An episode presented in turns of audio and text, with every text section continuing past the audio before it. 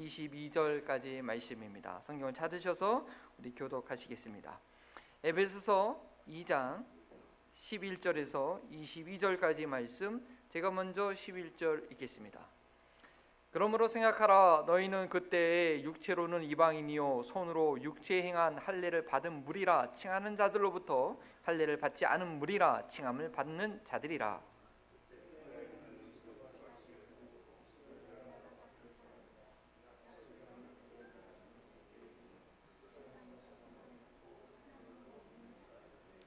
이제는 전에 멀리 있던 너희가 그리스도 예수 안에서 그리스도의 피로 가까워졌느니라.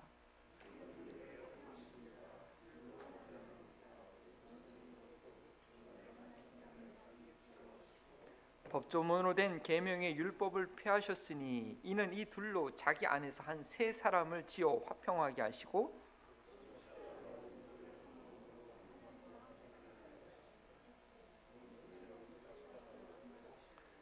또 오셔서 먼데 있는 너희에게 평안을 전하시고 가까이 있는 자들에게 평안을 전하셨으니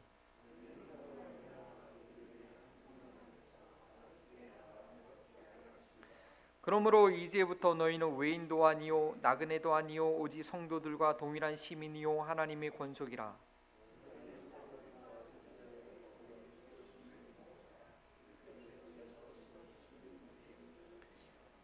그의 안에서 거물마다 서로 연결하여 주 안에서 성전이 되어가고 너희도 성령 안에서 하나님이 거하실 처소가 되기 위하여 그리스도 예수 안에서 함께 지어져 가느니라 아멘. 이는 살아계신 하나님의 말씀입니다. 지난 주일에 제가 가난 교인에 대해서 잠시 말씀드렸습니다. 뭐 그분들이 잘하고 있다라는 것은 아니고요. 그래도 그분들께만 책임은 돌릴 것이 아니라 먼저 교회를 교회로 구성하고 있는 교회로 부름 받은 저희의 모습을 좀 들어볼 필요가 있는 것입니다. 특별히 오늘 에베소서 네 번째 시간 말씀을 적용해 본다면 더욱 그럴 것입니다. 대부분의 교회 장소나 이 모임에 가보면 뭐가 보입니까? 이 십자가가 보이죠. 네, 특별히 한국 교회 건물은 빌딩 위에 십자가를 높이 세워놓습니다. 미국 교회는 그냥 탑만 세워놓는데 어, 십자가가 볼 수 있습니다.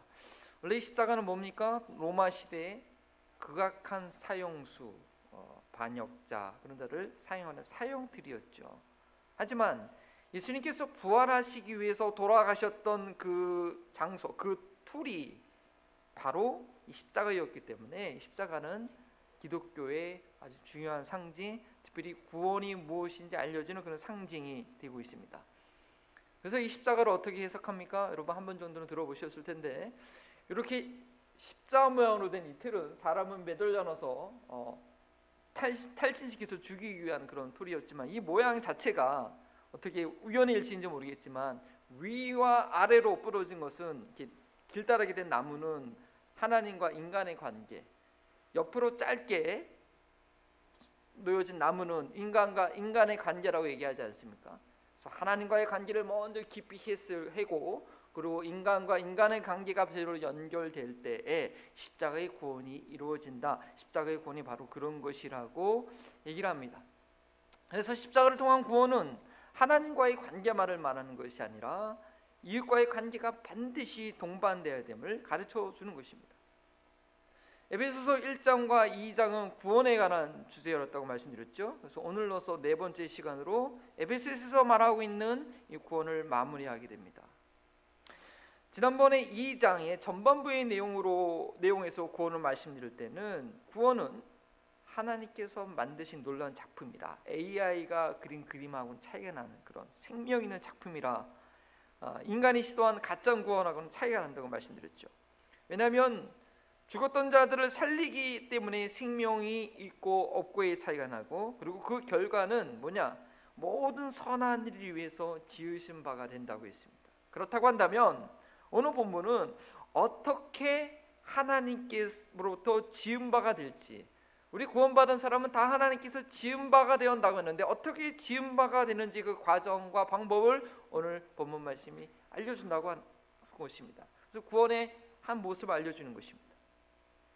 그리고 그것이 앞으로 또한 3장과 4장 네 번에 걸쳐서 교회에 관해서 말씀을 나누게 될 때 그 기초가 되는데 또 어떻게 그러한 교회가 될 수 있을지 그 밑그림을 그려줍니다. 오늘 성경 말씀대로 교회가 세워진다면 더 이상 가나안 교인들, 안나가 교인들이 생기지 않을 것입니다. 교회를 떠나라고 하지 않을 것입니다. 성경이 말하는 교회의 모습이 무엇이며 그것이 하나님께서 만드신 작품으로서의 구원을 이루어가는 과정과 좀 제가 어렵게 말을 했네요. 예. 쉽게 말하면 그 교회라는 모습이 하나님을 하나님께서 우리를 만들어가는 작품과 어떤 상관관계가 있는가 우리가 이해할 수 있어야겠습니다. 에베소서의 구원에 대해서 마무리하는 오늘의 말씀의 주제는 우리가 같이 한번 읽어볼까요? 구원은 하나님이 거하실 성전이 되어가는 과정입니다. 낯선 내용인가요? 낯선 주제인가요? 네. 아마 익숙하실 것입니다. 근데 좀 더 디테일하게 제가 말씀을 드립니다. 연합의 근거 그리스도의 피로 가까워졌느니라. 1장에서 삼위일체 하나님의 구원의 계획이 어떻게 인간에게 적용되는가 2장을 시작하면서 그 전반부 내용은 뭐로 시작합니까? 인간이 얼마나 하나님과 떨어져 있는가를 설명하는데 아예 인간은 죽어 있다. 죽어 있는 상태를 말하면서 하나님과 떨어져 있다라고 얘기하고 있습니다. 마찬가지로 2장 후반부도 인간과 인간 사이가 얼마나 떨어져 있는가, 얼마나 원수대 관계가 있는가. 하나님과 인간 사이뿐만 아니라 인간과 인간 사이도 정말 이 원수대 관계 가운데 있는 것을 설명하기 위해서 특별히 어떤 관계, 이방인과 유대인의 관계를 설명하고 있습니다. 이 세상에 많은 갈등과 많은 인종과의 갈등과 아픔이 있겠지만 이방인과 유대인의 관계하고는 비교도 안 되는 것이죠. 그래서 에베소 교회가 원래 이 소아시 지역에 어, 우상 숭배하는 이방인들이 많이 있는 어, 그런 지역이고 물론 유대인을 중심으로 교회가 생겼지만 에베소 교회 성도 구성 자체가 유대인들과 이방인의 모습이기는 하지만 이걸 통해서 교회가 원래 어떻게 이루어져야 되며 어떤 모습이어야 되는지 설명하는 좋은 예가 아, 되는 것입니다. 그래서 만약에 이 이방인과 유대인들이 하나가 된다고 한다면 이 세상에 어떤 인간관계도 해결하지 못할 그런 관계는 없다는 것을 우리는 알 수 있는 거죠. 이스라엘 사람들이요 왜 이 세상에 있는 모든 다른 민족들과 그렇게 갈등을 일으키고 특히 지금 팔레스타인에서 여전히 뭐 미국을 통한 통한 세계 강대국들이 어떻게 좀 해보려고 해도 이렇게 안 되고 갈등을 일으키는 뭐냐? 그들은 자신만이 선택받은 그런 유일한 하나님의 백성이다는 그런 잘못된 선민 사서 왜 하나님께서 그들을 선택하여 하나님의 백성이 되게 하셨느냐 그 목적을 모르고 그저 우리들만 하나님의 자녀다라는 그런 왜곡된 사상 때문에 그런 것이죠. 그래서 어떤 라비들은 그렇게 얘기합니다. 어, 이방인들을 왜 하나님이 지으셨는가? 똑같이 생겼는데 왜 저들을 지으셨는가? 들어보셨죠? 어, 지옥의 땔감을 쓰기 위해서 이방은 지으셨다라고 그런 말을 했다라고 하는데 제가 아무리 찾아봐도 그런 문헌을 어, 발견하지 못했습니다. 하지만 분명한 것은 예수님조차도 뭐라고 해요? 가난 이방인이 찾아와서 자기 귀신 들린 딸을 고쳐달라고 하니까 예수님 뭐라고 얘기하셨어요? 자식이 떡을 취해서 개들에게 줄 수 없었다라고 얘기할 정도면 예수님조차도 그렇게 얘기했다고 한다면 유대인들과 이방인의 갈등이 얼마나 엄청난 것인지 저는 이해할 수 있습니다. 물론 예수님이야 그 이방 여인의 믿음을 이끌어내기 위해서 그렇게 얘기하신 거였고 결국은 그 믿음대로 고쳐 주셨죠. 원래 예수님께서 사역의 초반기에는 잃어버린 양을 찾아가 이스라엘의 잃어버린 양을 찾아가라라고 그렇게 제자들이 얘기했지만 맨 마지막 결론은 무엇입니까? 모든 종족으로 제자 삼아 아버지와 아들의 이름으로 침례를 주고 모든 종족으로 제자를 삼아야 되기 때문에 결국은 어, 그리고 그것은 교회를 통해서 이루어져야 되기 때문에 정상적인 예수님의 교회로 간다면 교회 안에서 어떤 차별이라는 것, 인종 차별이라는 것은 있을 수가 없는 것입니다. 그러나 오늘날의 현실은 음, 사회뿐만 아니라 교회 안에서조차도 교회 안에서조차도 인종 간의 구별 이게 다양한 인종이 이루어지는 이뤄서 드는 그런 교회들이 많지 않죠. 예. 그걸 해도 이렇게 자꾸 나누려 그러죠. 또그 뿐만 아니라 인종의 갈등은 뿐만 아니라 차별뿐 아니라 뭐 빈부의 차이, 뭐 직업의 차이, 뭐 지, 지역 배경의 차이, 또 또 성격의 차이, 뭐 나이 차이, 뭐 성별 차이, 뭐 신체적 차이, 뭐 별의별 차이가 다 있어서 뭐 어떤 내용들은 뭐 세상 사람들은 뭐 술 한 잔 마시면 그냥 하나가 되는데 교회 있는 분들은 절대 뭐 이 이 참 이게 안 되는 네, 세상 사람들도 구분하지 않는 그런 구분을 보이지 않게 또는 드러내고 보이고 나타나는 경우가 있다라는 것이죠. 그러면 왜 이런 나님이 생겼는가? 자신이 가지고 있는 기준을 어떻게 해요? 최고의 가치, 절대 가치, 절, 절대적인 가치로 여기고 있기 때문이 아니겠습니까? 그리고 그 신념은 마치 우상처럼 나의 감정과 나의 의지를 지배하여서 하나님께서 친히 행하시고 있는 일조차도 인정하지 않고 거부하게 만드는 것입니다. 본 말씀 11절 말씀처럼 유대인들이 볼 때 이방인들은 누구예요? 할례를 받지 않는 그런 너무나 표면적으로 분명히 뭐 색깔 얼굴 색깔 피부가 다른 것처럼 너무나 차이가 나는 그런 자들이었고 또 그리고 할례가 없다는 것은 무슨 의미입니까? 12절에 있는 말씀처럼 하나님과의 상관없는 자들, 하나님과 언약이 없는 자라는 것이죠. 그 언약이라는 것은 무엇입니까? 오늘 인류를 구원하시는 그런 이스라엘 민족과 관계하시면서 그리스도가 이 세상에 오도록 하시는 하나님의 그 일하심, 그 일하심과는 전혀 상관없는 자들이 이방인들인 것이죠. 그래서 이방인들은 하나님의 일에 있어서는 out of business 상관없는 자들입니다. 물론 라합이나 룻처럼 예수님의 족보에 이름이 오른 이방 여자들이 있었지만 그들은 유대교로 개종한 것이지 어떤 이방 민족을 두고 하나님께서 어떤 언약을 맺지는 않습니다. 이방 민족을 쓰는 경우가 있죠. 어떻게요? 이스라엘 민족을 심판하기 위해서, 뭐 혼내주기 위해서 이방 민족을 쓰는 경우가 있지만 이방 민족하고는 하나님 상관이 없었던 것이 구약의 역사입니다. 한마디로 말하면 유대인들이 볼 때에 이방인들은 12절의 후반절 말씀처럼 하나님도 없고 세상에서 어떤 소망도 없던 자들입니다. 그러한 이방인들과 유대인들이 같이 시간을 보낸다거나 무엇을 같이 한다는 것 자체는 아주 부정한 것이고 예, 죄를 죄를 짓게 되는 것이고 아주 일을 그르치게 되는 것이고 그냥 시간 낭비에 불과하게 됩니다. 아, 그런데 복음은 무엇이라고 합니까? 복음은 우리 13절 말씀 성경책을 피시고 우리 13절 말씀을 같이 한번 읽어보겠습니다. 이제는 전에 멀리 있던 너희가 그리스도 예수 안에서 그리스도의 피로 가까워졌느니라. 아, 유대인들이 생각할 때 이방인들은요 아주 그 이방인 단어만 떠올려도 치가 떨리는 그런 사람들이었단 말이에요. 왜 이방 유대인들이 가나안 땅에 처음 들어갈 때 한 일이 뭐였어요? 그 가나안 소속들 다 쓸어 없애고 또 그리고 첫 명령이 이방인들과 언약을 맺지 말고 결혼도 하지 말라. 어.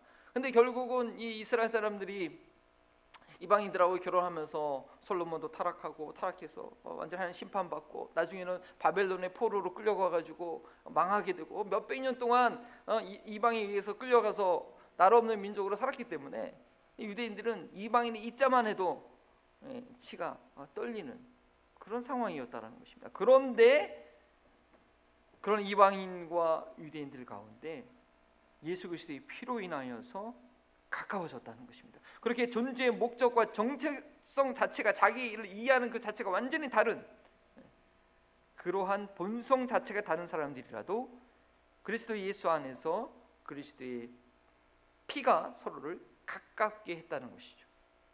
그 그리스도의 피는 어떤 피입니까? 죄 가운데 태어나서 거룩이라는 것은 상상조차 못하는 인간을 죽음에서 살려내어 거룩하신 하나님 보좌 앞에 앉혀서 그 관계를 회복시켰기에 그 보혈의 피는 죄인들 사이의 관계를 회복시킬 수 있다라는 것은 저희가 당연히 기대할 수 있는 바이지요.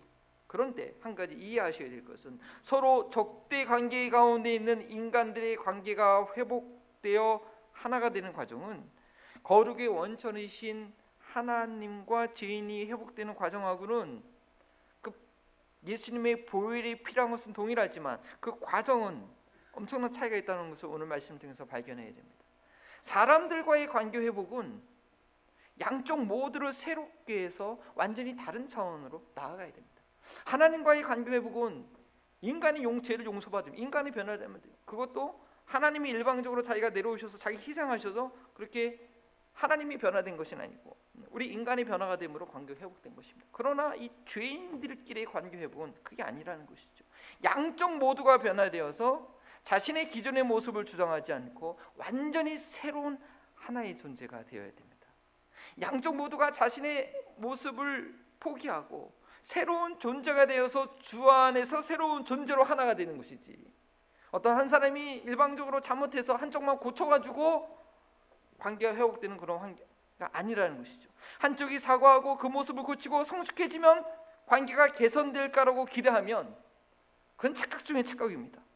나는 아무 문제가 없는 사람이고 상대방이 문제가 심각해서 깨어진 관계라고 여기는 것은 그는 교만 중에 교만 가운데 있는 것이죠. 그런 관계는 오직 거룩하신 하나님과 인간 관계에서만 가능한 해결책이지. 우리 죄 있는 인간과 인간 간의 관계 회복은 모두가 문제가 있고 그리스도 안에서 새로워져서 새로운 모습으로 하나가 될 때 가능한 것입니다. 본문 14절에서 19절의 말씀은 십자가 즉 예수 예수 그리스도께서 십자가에 의해서 자기의 몸을 찢고 피를 흘리심으로 적대적이었던 인간과 하나님의 관계가 그리고 인간과 인간 간의 관계가 어떻게 화평케 되었는지 설명하고 있는데 바로 저희가 놓치지 말아야 될 핵심이 이거라는 것입니다. 인간과 하나님과 화목하게 되는 것은 뭐냐? 나 홀로 되는 것이 아니라 깨어졌던 인간과 인간 사이의 관계가 새로운 회복되어서 한 사람을 이루어 새롭게 한 사람이 이루어 그 사람이 하나님과 관계를 회복하게 된다는 것입니다. 여러분 이 사실에 대해서 생각해 보셨습니까? 그래서 예수님 때문에 나와 하나님 관계가 회복되는 거라고 생각하셨을 텐데 오늘 에베소 말씀은 그것이 아니라 그 둘이 하나가 되어 하나님과 화목하게 한다고 말씀하신 것입니다. 그것이 위로 하나님과의 관계 회복뿐 아니라 옆으로 인간과의 관계 회복을 보여주는 십자가의 구원인 것입니다. 좀 더 직접적으로 표현하면 이웃과의 관계 없이는 하나님과의 관계 회복도 없다는 것입니다.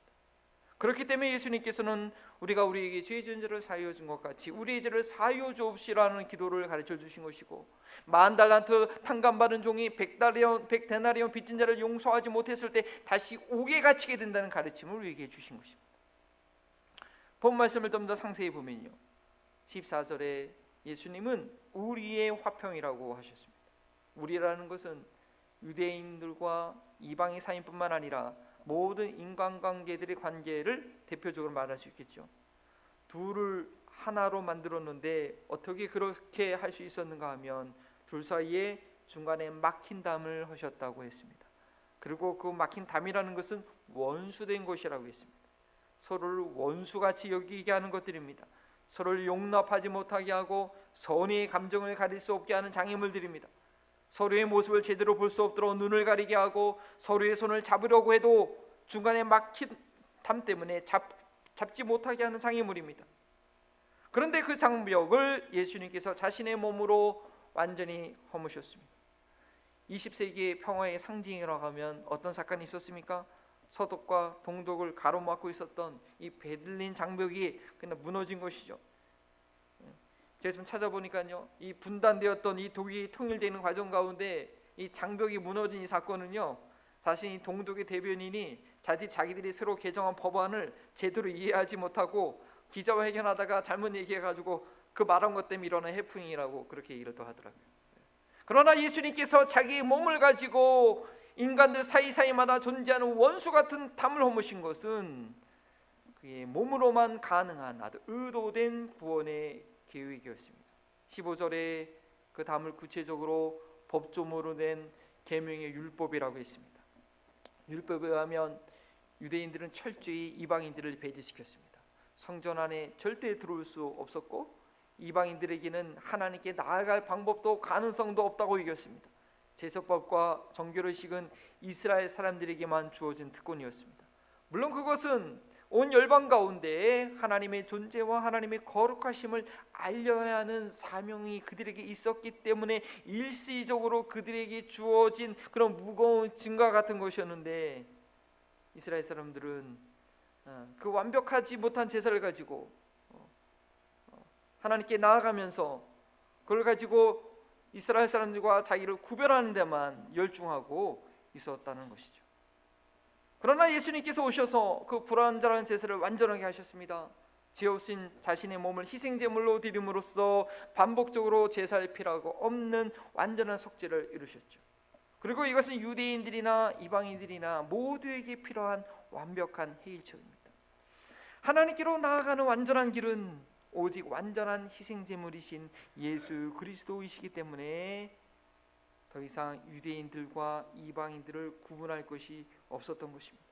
유대인들에게만 주어졌던 그 제사법과 정결의식 이방인 이방인들은 추계를 끼도, 끼도 끼지 못했던 그런 사건들 자기들만 갖고 있었기 때문에 그것이 도리어 이방인과 자기들은 구별하는 것이 절대적인 기준이 되었는데 그 제사법은 완전하지 못한 거였고 예수님께서 완전한 방법으로 하나님과 인간 사이를 회복하셨기 때문에 더 이상 유대인들과 이방인을 구별할 것이 없게 된 것입니다. 율법에 세세하게 기록된 그 모든 조항들은 아무 의미가 없습니다. 오직 예수 그리스도 안에서만 하나님께 완벽하게 받아들여지기 때문에 그리스도 안에서 모두가 동일하며 차별이 없는 것입니다. 우리가 서로 간에 볼 때는 좀 성격 차이도 있는 것 같고 뭐 믿음에 좀 방향 뭐 이렇게 성격 좀 다른 것 같지만 하나님께 회복되는 하나님과 받아들여진 것에는 모두 오직 예수님의 보혈의 피밖에 없다는 것. 그 그 한 가지 방법이 우리 모두를 동일하게 하는 것입니다. 그런데 여기서 유대인들이나 이방인들이 하나님께 나아갈 때 각각 나아가는 것이 아니었다는 것이죠. 그 둘이 하나가 되어서 새로운 존재가 되어 하나님께 나아가야 된다는 것입니다. 15절과 16절에 있는 두 개의 어, 연결된 말씀인데요. 우리 화면을 보고 함께 같이 읽어 보겠습니다. 이 둘로 함께 읽겠습니다. 이 둘로 자기 안에서 한 세 사람을 지어 화평하게 하시고 또 십자가로 이 둘을 한 몸으로 하나님과 화목하게 하려 하십니다. 이 둘을 어떻게 해요? 한 몸으로 하나님과 화목하게 하는 것입니다. 십자가는 이런 것입니다. 하나님과 인간 사이의 관계를 회복시키는 것은 사람과 사람 사이의 관계를 회복시켜서 새로운 한 존재가 됨으로써 그 새로워진 몸으로 하나님과 화목하는 화목하다는 것입니다. 내가 예수님 믿고 있으니까 예수님을 통해서 하나님께 홀로 나아갈 수 있다고 생각하지만 믿음 생활의 실제는 공동체 가운데 있습니다. 예수님이 개인적으로 인격적으로 만나야 되죠, 그렇죠? 네. 어, 아내 치마를 쫙 잡고 천국 간다는 그런 게 안 된다 그렇게 얘기한 것처럼 예수님은 참 개인적으로 확실하게 분명하게 만나야 되는 것이 맞습니다. 그러나 하나님과 개인적인 관계를 맺는다는 표현은 오늘 말씀에 근거하면 그렇게 성경적이지 않을 수 있다라는 것이죠.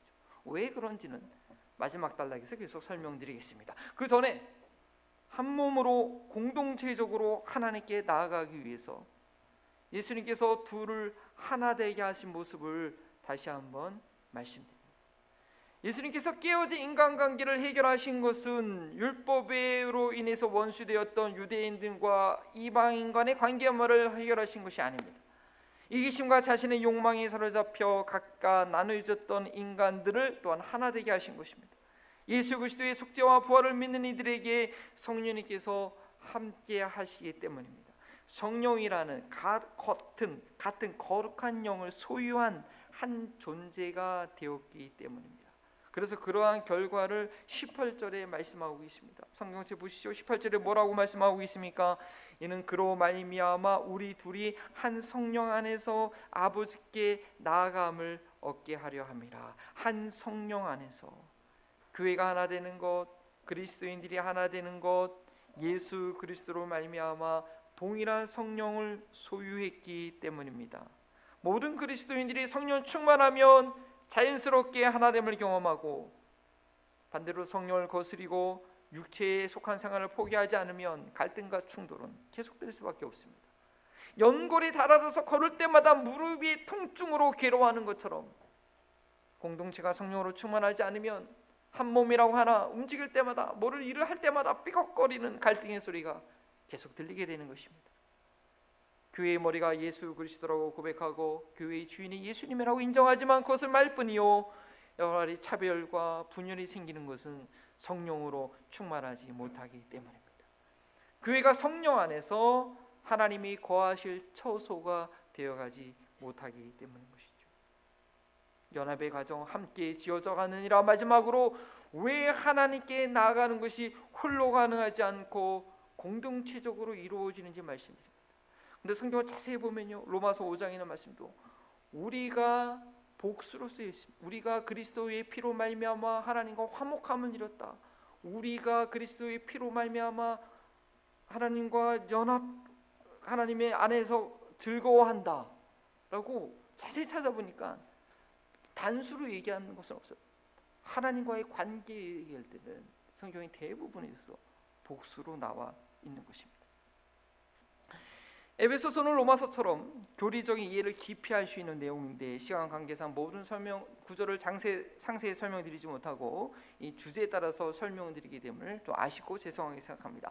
20절에서 22절까지 그 중요한 핵심 내용은 무엇인가? 예수 그리스도로 말미암아 원수되었던 관계에서 완전히 새로운 한 존재가 된 이들은 무엇이 되느냐? 하나님께서 거하실 공간, 처소, 즉 성전이 되어 간다는 것입니다. 16절에 저희가 봤던 말씀 한 몸으로 하나님과 화목되게 하려 하심이라 18절에 우리 둘이 한 성령 안에서 아버지께 나아감을 얻게 하려 하심이라는 말씀은 바로 22절에 하나님이 거하실 초소가 되기 위함이라는 말씀을 이루기 위한 전 단계인 것이죠. 하나님께서 거하실 초소가 무엇이겠습니까? 구약에서는 그것을 성전이라고 했습니다. 하나님께서는 피조하신 모든 세계 가운데 거할 수 있는 분이지만 정말 하나님의 인재를 너무나 사모했던 좀 욕심이 있었던 그 다윗이 하나님의 언약궤를 모셔놓은 것을 성막에 둘 수 없다. 더 거룩하고 웅장하고 아름다운 곳에 따로 구별하여 두고 싶다 해서 성전을 짓길 원했고 아들 솔로몬 통해서 어, 그 성전을 지었고 그 성전을 봉안할 때 약속한 것이 이 성전을 향하여 기도할 때 그 기도를 듣고 이 성전에 하나님이 눈길이 늘리겠다고 약속해 주신 그런 성전이 구약 시대에는 있었지요. 하지만 오늘날은 어떻습니까? 예수 그리스도께서 부활 승천하셔서 성령님이 모든 믿는 그리스도의 마음에 임하신 후에는 하나님의 임재가 이런 특별히 구별된 장소에 임하는 것이 아니라 사람이 손으로 지은 건물에 임하는 것이 아니라 놀랍게도 믿는 모든 사람들의 영혼 가운데 거하게 되었습니다. 그런데 각 개인의 영혼에 성령님이 임재하는 것이 이것이 전부가 아니라 이것이 최종 목적이 아니라 최종 목적이 아니라 무엇이냐? 성령으로 하나 된 새로운 몸에 하나님이 거하신다는 것입니다. 그 몸은 바로 교회이고 예수님을 머리로 둔 그 몸입니다. 그것이 하나님의 거하실 처소 성전이 되어 가는 것입니다. 예수 그리스도의 대속의 죽으심과 부활 승천으로 인하여 믿는 각 개인의 영혼에 성령님이 거하게 되셨고 성령님이 임하심으로 나누어졌던 각 개인들이 하나가 될 수 있었고 그렇게 하나가 될 때에 삼일체 하나님이 거하시는 처소가 되는 것입니다. 한 개인이 아니라 한 몸으로 하나의 몸으로 하나님과 화목하게 한다는 것 둘이 성령 안에서 아버지께 나아감을 얻게 된다는 것은 하나님께서 거하시는 초소라는 것이 한 개인이 아니라 그 개인들이 연결된 공동체이기 때문입니다. 그리고 그 과정을 어느 본문이 건축에 빗대어서 설명하고 있는 것입니다. 20절에 너희는이라고 얘기하고 있는데 너희는 유대인이나 이방인이나 그 어떤 사람이라도 예수 그리스도 안에 있는 그리스도인을 말하겠지요. 그런데 그들은 사도들과 선지자들의 터 위에 세움을 입었다고 합니다. 이것은 설명하려면 한참 시간을 걸리지만 간단히 말씀드리면 사도들과 선지자들이 하나님의 계시를 받아 전해진 그 복음으로 인하여 세워졌다. 그리스도인이 됐다는 얘기죠. 하나님의 거하시는 처소 교회라는 그 건축물을 세우기 위해서 벽돌이 준비되었다는 것입니다. 그 벽돌 같은 각각의 그리스도인들은 예수 그리스도라는 그 모퉁이 돌을 통해서 서로 연결된다는 것입니다. 모퉁이 뜰이 무엇인지 아십니까? 좀 건축을 하거나 공사하신 분들은 너무나 잘 아실 텐데 이 집을 지을 때 기초속이 되는 것입니다. 그리고 그 돌을 기준점으로 벽돌을 한 장씩 쌓아가기 시작하는데 특별히 양면이 연결되는 그 기준점으로 이 기초석 모퉁이 뜰을 시작합니다. 그래서 영어로는 코너스톤이라고 하죠. 양 벽면을 연결해 주는 모서리에 위치하면서 그 벽돌 공사의 시작점이 되는 것을 뭐 모퉁이들이라고 합니다. 예수 그리스도를 개인적으로 만난 그리스도인들이 예수 그리스도로 말미암아 한 명씩 한 명씩 연결됩니다. 그렇게 연결되는 것은 예수 그리스도께서 사람들 사이에 원수가 되었던 담을 허무심으로 가능한 것이었고 성령 안에서 성령으로 인하여 조금씩 조금씩 하나가 되어가는 과정을 겪게 됩니다. 그래서 22절에 이것을 성령 안에서 그리스도 안에서 함께 지어져 갑니다. 하나님이 거하실 초소가 되어 가는데 성령 안에서 그리스도 예수 안에서 함께 지어 간다라고 얘기한 것입니다. 지난번 에베소서 보면 마지막 절 10절이 무슨 내용이었습니까? 그리스도 예수 안에서 선한 일을 위하여 지으심을 받는 자니라고 했는데 그리스도 예수 안에서 지으심을 받은 자니라고 했는데 오늘 22절 말씀에도 그리스도 안에서 함께 지어져 가느니라고 하면서 예수 안에서 지어져 가는 것이 무엇인지 오늘 본문이 구체적으로 설명하고 있는 것이 아니겠습니까? 함께 지어져 가는 것입니다. 혼자 세워져 가는 것이 아닙니다. 믿음은 혼자 성장하는 것이 절대 아니라는 것. 여러분 이 비밀을 아셔야 됩니다. 홀로 된 지체는 성령님께서 그 안에 계시기는 하겠지만 오늘 성경이 가르치고 있는 하나님이 거하시는 처소 성전은 되어가지 못합니다. 그러나 우리의 화평이신 예수 그리스도로 인하여서 너의 모습도 아니고 나의 모습도 아니고 어떤 새로운 한 모습을 이룬다면 하나님께서 거하실 처소가 되어갈 수 있습니다. 그래서 교회 안에서는 어떤 한 사람이 그게 목사든 누구든 재능있는 어떤 한 사람이 두드러지면 절대 안 되는 거예요. 개인의 모습은 사라지고 그리스도 안에서 하나가 된 모습이 나타나야 되는 것입니다. 나의 이해와 경험이 기준으된 인간적인 모든 제한과 장벽을 내가 고집하지 않는다면 예수 그리스도를 만난 더 많은 지체들이 연결될 것입니다. 하나님께서 거하시는 그 영역이 더 넓고 깊어지게 될 것입니다. 그 그리고 그 공동체가 있는 곳마다 하나님의 임재의 영광이 충만하게 될 것입니다. 오늘 말씀의 주제는 구원은 하나님께서 거하실 성전이 되어가는 과정이라고 말씀드렸습니다.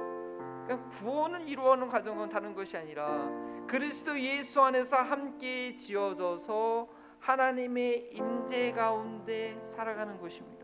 그리스도 예수 안에서 함께 지어져야 됩니다. 그래야지 하나님의 충만한 임재 가운데 거할 수 있는 것입니다. 그것은 절대 혼자 하나님 잘 믿는다고 되지 않는다는 것을 오늘 성경은 우리에게 가르쳐 주고 있습니다. 그러면 어떻게 하나님이 거하실 그 처소로 함께 지어져 갈 수 있겠습니까? 어떻게 해야 그리스도 예수께 속한 지체들과 더 많이 연결될 수 있겠습니까? 이번 주간에 실천할 수 있는 두 가지 적용을 드리면 첫 번째 나의 나의 현재의 모습이 절대 표준이 아니라고 늘 겸손하게 인정할 수 있어야 됩니다. 지금 나의 모습이 기준이 아니라는 것이죠. 하나님께서 새로운 지체를 내게 보내주셨을 때 어떤 사람들과 연합하게 하셨을 때는 뭐냐 무슨 뜻이 있는 것이냐 나의 한계를 극복할 수 있도록 나 혼자로는 도저히 되지 않는 그 영성을 더 쌓을 수 있도록 그 사람과 연합함으로 새롭게 한 지체가 됨으로 서로 다른 모습으로 만들어가고 계신 것입니다. 그런데 그저 나의 옛 모습을 내가 옛날에 편하게 지냈던 그 옛 모습을 고집한다거나 더 이상 성장하지 않는 그 자리에 머물러 있다고 한다면 새로운 지체를 통해서 새롭게 만드는 만드는 모습으로 나아갈 수 없습니다. 그 둘이 한 몸이 되어 하나님과 화목을 이루는 하나님께로 나아갈 수 없다라는 것입니다. 그러나 나의 현재의 모습이 절대 기준이라는 그런 교만을 내려놓게 되면 하나님의 더 깊고 넓은 임재를 경험하는 초소가 될 수 있을 것입니다. 두 번째, 내 안에 계신 성령의 인도하심을 늘 구해야 됩니다. 한 성령 안에서 아버지께로 나아간다고 했습니다. 성령 안에서 하나님께서 거하실 처소가 되는 것입니다. 성령의 인도하심 없이 그저 내가 인간적으로 좋은 대로 나의 관심을 따라 교제하거나 성령께서 기뻐하시지 않는 일에 하나가 되는 것은 하나님께로 나아가는 것도 아버지께로 나아가는 것도 아니요 하나님이 거하실 초소가 되는 것도 아닙니다. 온통 죄악과 미혹이 있는 사탄의 놀이터밖에 되지 않는 것이죠. 우리가 언제 어디에든지 내 안에 계신 성령님의 인도하심 우리가 겸손히 간절히 구한다고 한다면 같은 성령을 가지고 있는 예수의 피로 가까워진 지체들을 만나게 하시고 연결되게 하실 것입니다. 이 두 가지 적용 나의 오늘날의 모습이 절대 표준이 아니다. 늘 성령의 인도하심을 구해야 된다. 이 적용을 위해서 질문을 한번 드립니다. 조용히 눈을 감고 나의 모습을 우리 삶을 돌아보도록 하겠습니다. 첫 번째 질문입니다. 누군가로 인하여 환경이 변화되는 것을 꺼려하고 있지 않습니까? 거부하기보다는 먼저 성령의 인도하심을 여쭤볼 수 있겠습니까? 나를 새롭게 하시고자 나의 한계를 극복하시고자 하나님께서 선물로 보내준 지체들 그리고 하나 되는 도전을 여러분은 어떻게 감당하겠습니까?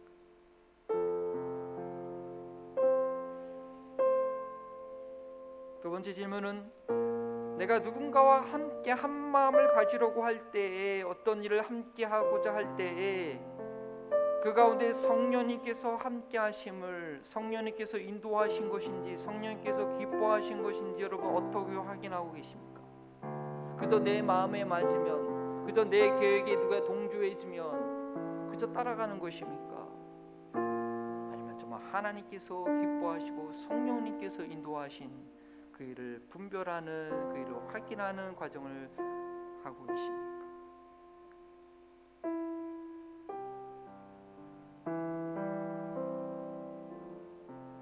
이 시간 함께 기도할 때 하나님 그렇군요. 우리 하나님은 위대하신 분이요, 정말 크신 분이요, 작은 나를 그 하나님의 원대한 가운데 친히 이끌어 주신 분이군요. 그러나 때로는 주님 싫습니다. 나는 내 모습이 좋습니다. 그냥 저는 이대로 믿음으로 구원받았습니다. 저는 그냥 이 성격들이 있겠습니다.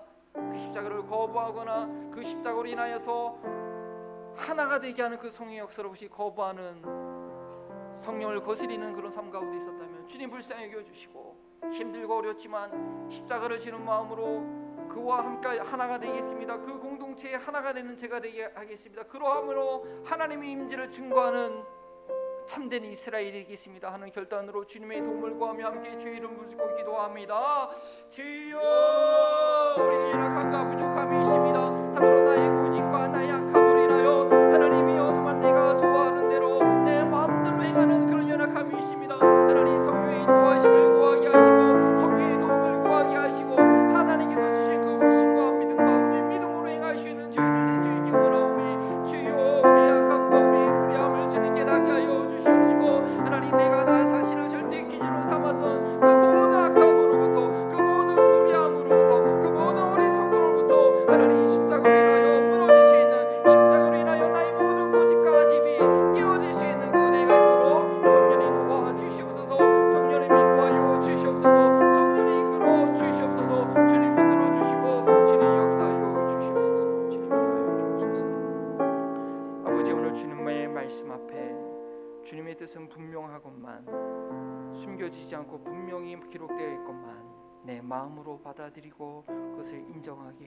너무나 어려운 저희됨을 고백합니다. 그렇게 순종하지 못하고 받아들이지 못하고 믿지 않고 있기에 우리 주님 고난 당할 수밖에 없었고 그 고난 당하심으로 나를 품어 주시니 감사합니다. 주님께서 결코 나를 놓치지 않고 내 안에 계신 성령으로 이끌어 주시며 주님의 그 거룩한 임재가 되도록 나를 이끌어 줄지 믿사오니 그 주님을 언제든지 신뢰하고 인정하는 그 주님을 언제든지 바라는 저희를 되게 하옵소서. 특별히 다음 한 주간 고난 주간을 지나면서 나의 그런 어리- 어리석은 아직과 고집을 깨뜨리기 위해서 주님께서 어떠한 아픔을 당하셨는지 육체적인 그 모습이 아니라 하나님 그 2000년 전 갈- 갈릴리 그 언덕과 그 고난의 성령으로 말미암아 그 현장에 가서 볼 수 있는 그 주님의 고난을 제대로 아는 저희가 될 수 있도록 인도하여 주시옵소서. 정말로 하나 되는 길이 정말로 하나님의 임재가 거하는 공동체가 되는 길이 어렵고 힘들지라도 주님의 인도하심을 따라 성령의 인도하심을 따라 그 십자가를 능히 감지는 저희 모두가 되게 하여 주옵소서. 감사하며 예수 그리스도 이름으로 기도합니다. 아멘.